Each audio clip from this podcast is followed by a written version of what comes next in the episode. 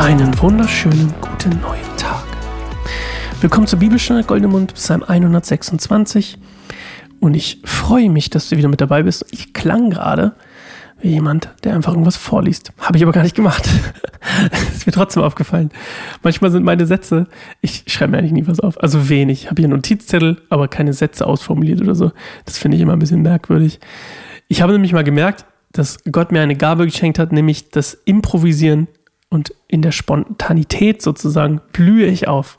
Wenn Dinge auf mich einprasseln, die nicht geplant werden, wären oder nicht geplant sind, blühe ich auf. Und es macht mir unglaublich viel Spaß, unter Druck, Stresssituationen, was auch immer, zu reagieren und zu agieren. Und ich liebe das.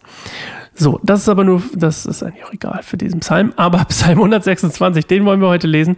Autor unbekannt, aber es ist wieder ein Lied für die Pilgerfahrt nach Jerusalem. Und diesmal sind wir uns auch sicher, welchen historischen Kontext das Ganze hat, nämlich als Israel aus dem Exil in Babylon zurückkehrt. Also, dass quasi ähm, das Land muss neu aufgebaut werden und alles ist zerstört und ähm, ebenfalls tatsächlich teilweise die Beziehung zu Gott ist zerstört, aber Gott hat die Rettung eben doch gebracht. Also diesmal ist es safe und da wollen wir auch gleich mit einsteigen im Psalm 126. Bis gleich.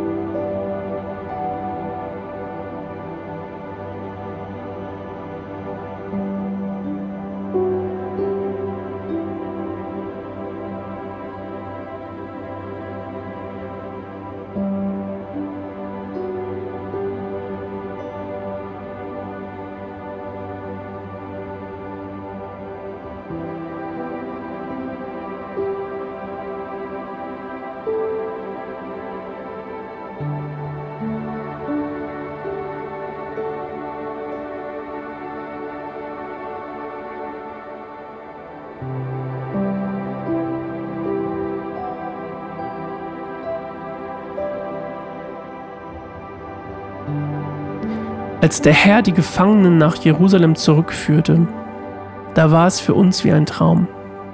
Wir waren voller Lachen und jubelten vor Freude.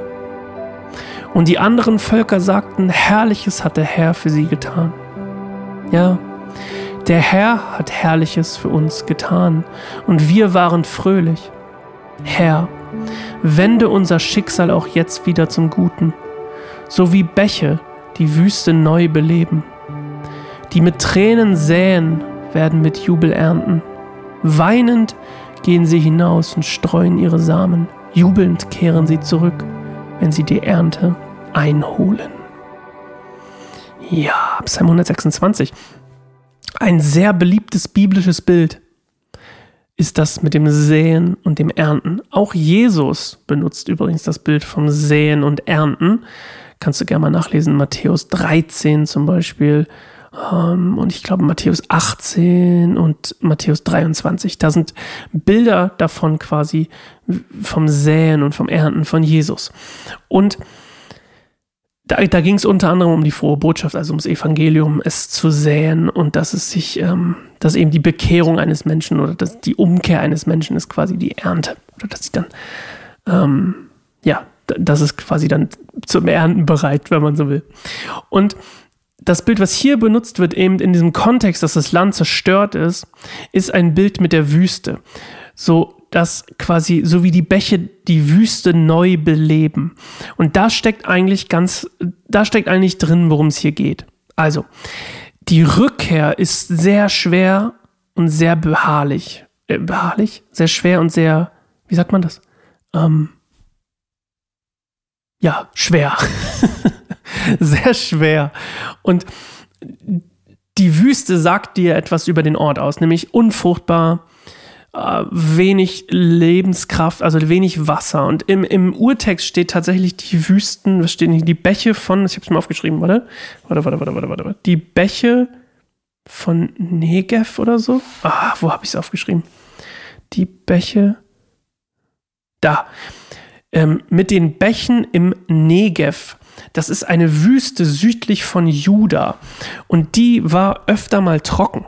Also diese Wüste, da gab es quasi eine Trockenzeit und in dieser Trockenzeit führte diese, führte diese, führten diese Bäche kein Wasser. Und in der Regenzeit, da, da treten sie über die Ufer, Ufer, Ufer rüber. Und so war quasi, sollte dieses Übertreten, dieser, ja, dieses Übertreten der, der Bäche von Negev, war quasi das, was hier erbeten wurde. Und das quasi vorher Trockenzeit und jetzt Regenzeit und jetzt sollte alles wieder fruchtbar werden. Und was der Psalmist hier eigentlich sagt ist, oder der Autor, dass auch wenn es schwer wird und schwer, schwer sein wird und schwer sein, schwer bleiben wird für eine Weile, lohnt es sich doch, dieses, diese Arbeit zu investieren, diese Zeit zu investieren. Und die Tränen ist genau das, worum es geht. Also es wird eine schwere Zeit sein, das Säen mit Tränen in den Augen, weil es so schwer wird. Und dann werden wir Jubel ernten. Weinend gehen sie hinaus und streuen ihre Samen. Und dann jubelnd kehren sie zurück, wenn sie die Ernte einholen. Darum geht es quasi. Ein beschwerlicher Weg, die zerstörte Heimat wieder aufzubauen. Aber es lohnt sich. Und meine Frage an dich heute ist ganz ähnlich.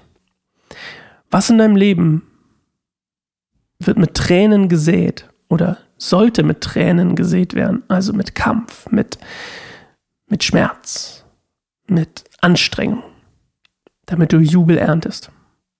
Ich bin mir sicher, da gibt's was. Mir fällt direkt zwei, drei Sachen ein bei mir. Vielleicht erzähle ich es dir morgen.